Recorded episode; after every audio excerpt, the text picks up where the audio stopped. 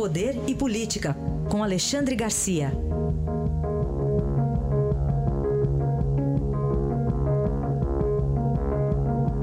Que já está aqui conosco, Alexandre. Bom dia. Bom dia. Você vai começar contando uma história de espionagem, é isso? Uma história de espionagem. É? Imagina só que a Odebrecht importou o know-how da Guerra Fria, na parte mais quente da Guerra Fria. Né?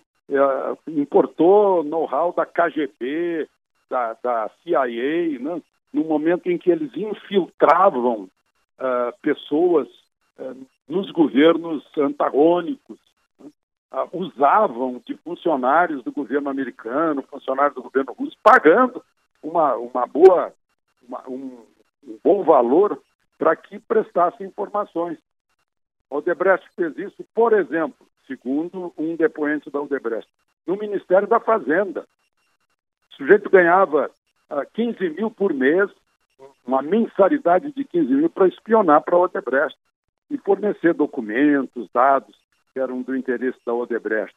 Depois, no Ministério da Indústria e Comércio, a senhora lá que tinha um cargo importante, inclusive já é ré daquele escândalo do, do Conselho de, de, eh, de Recursos Fiscais, do COFAP, né? ela está lá pedindo para pagar pelo filho dela, através do filho dela advogado, mas não pagava em dinheiro direto.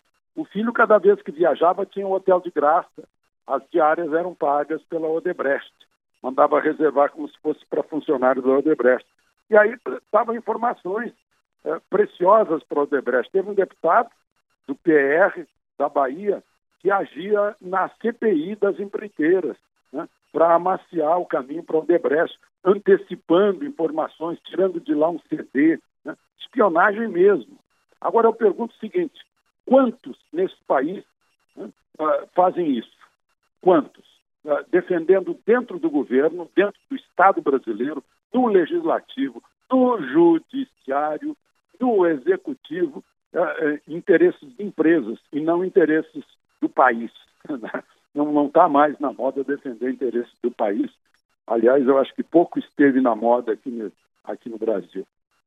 Então, essa, essa coisa incrível que a gente descobre, e aí eu vou ver o que, que, que crime pode ser esse. Pode ser crime de advocacia administrativa. Aí dá uma prisãozinha, que nem é prisão, de três meses, ou havendo dinheiro uh, envolvido, de seis meses. É por isso que a gente tem tanto crime aqui, porque as leis penais parece que estimulam a pessoa, a, pessoa a correr o risco. Né? Vale a pena correr risco, ganhar 100 mil dólares, como foi o caso da espiã do Ministério da Indústria e Comércio, em um ano, ano de 2010? Vale a pena, então vamos lá, porque se pegar, dá só três meses, aí é convertido em, em, em sei lá, em, em, em cesta básica. Né? É. É, é, terrível. É o crime que compensa, né, Alexandre? Agora, é, pois é. O, outra estratégia é contratar parente de ministro, no caso aí do TCU. Exatamente. O ministro Carreiro, que já está lá envolvido, citado várias vezes, né?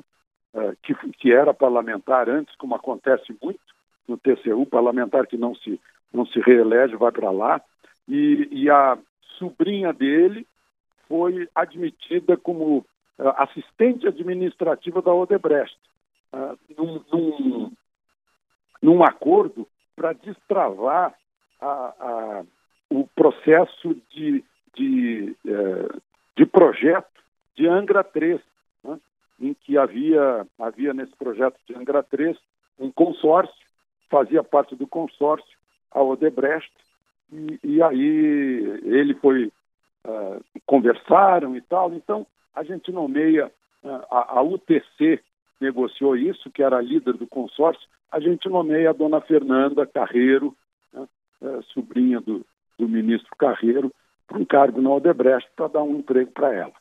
Esse é um caso típico de nepotismo ao pé da letra, né? porque sobrinha é nepote, originou nepotismo. É um caso típico aqui no Brasil, a gente pratica, inclusive, nepotismo ao pé da letra.